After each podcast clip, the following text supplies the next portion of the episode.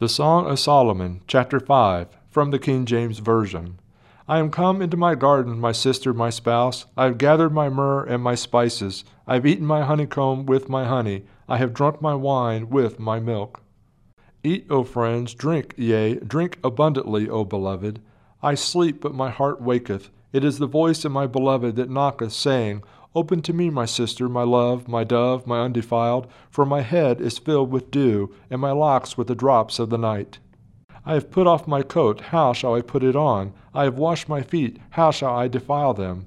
My beloved put in his hand by the hole of the door, and my bowels were moved for him. I rose up to open to my beloved, and my hands dropped with myrrh, and my fingers with sweet smelling myrrh upon the handles of the lock.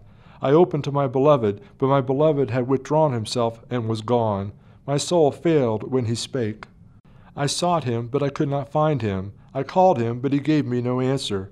The watchmen that went about the city found me. They smote me, they wounded me. The keepers of the walls took away my veil from me. I charge you, O daughters of Jerusalem. If ye find my beloved, that ye tell him that I am sick of love. What is thy beloved more than another beloved, O thou fairest among women? What is thy beloved more than another beloved, that thou dost so charge us? My beloved is white and ruddy, the chiefest among ten thousand. His head is at the most fine gold, his locks are bushy and black as a raven. His eyes are as the eyes of doves by the rivers of waters, washed with milk and fitly set. His cheeks are as a bed of spices, as sweet flowers his lips like lilies, dropping sweet smelling myrrh.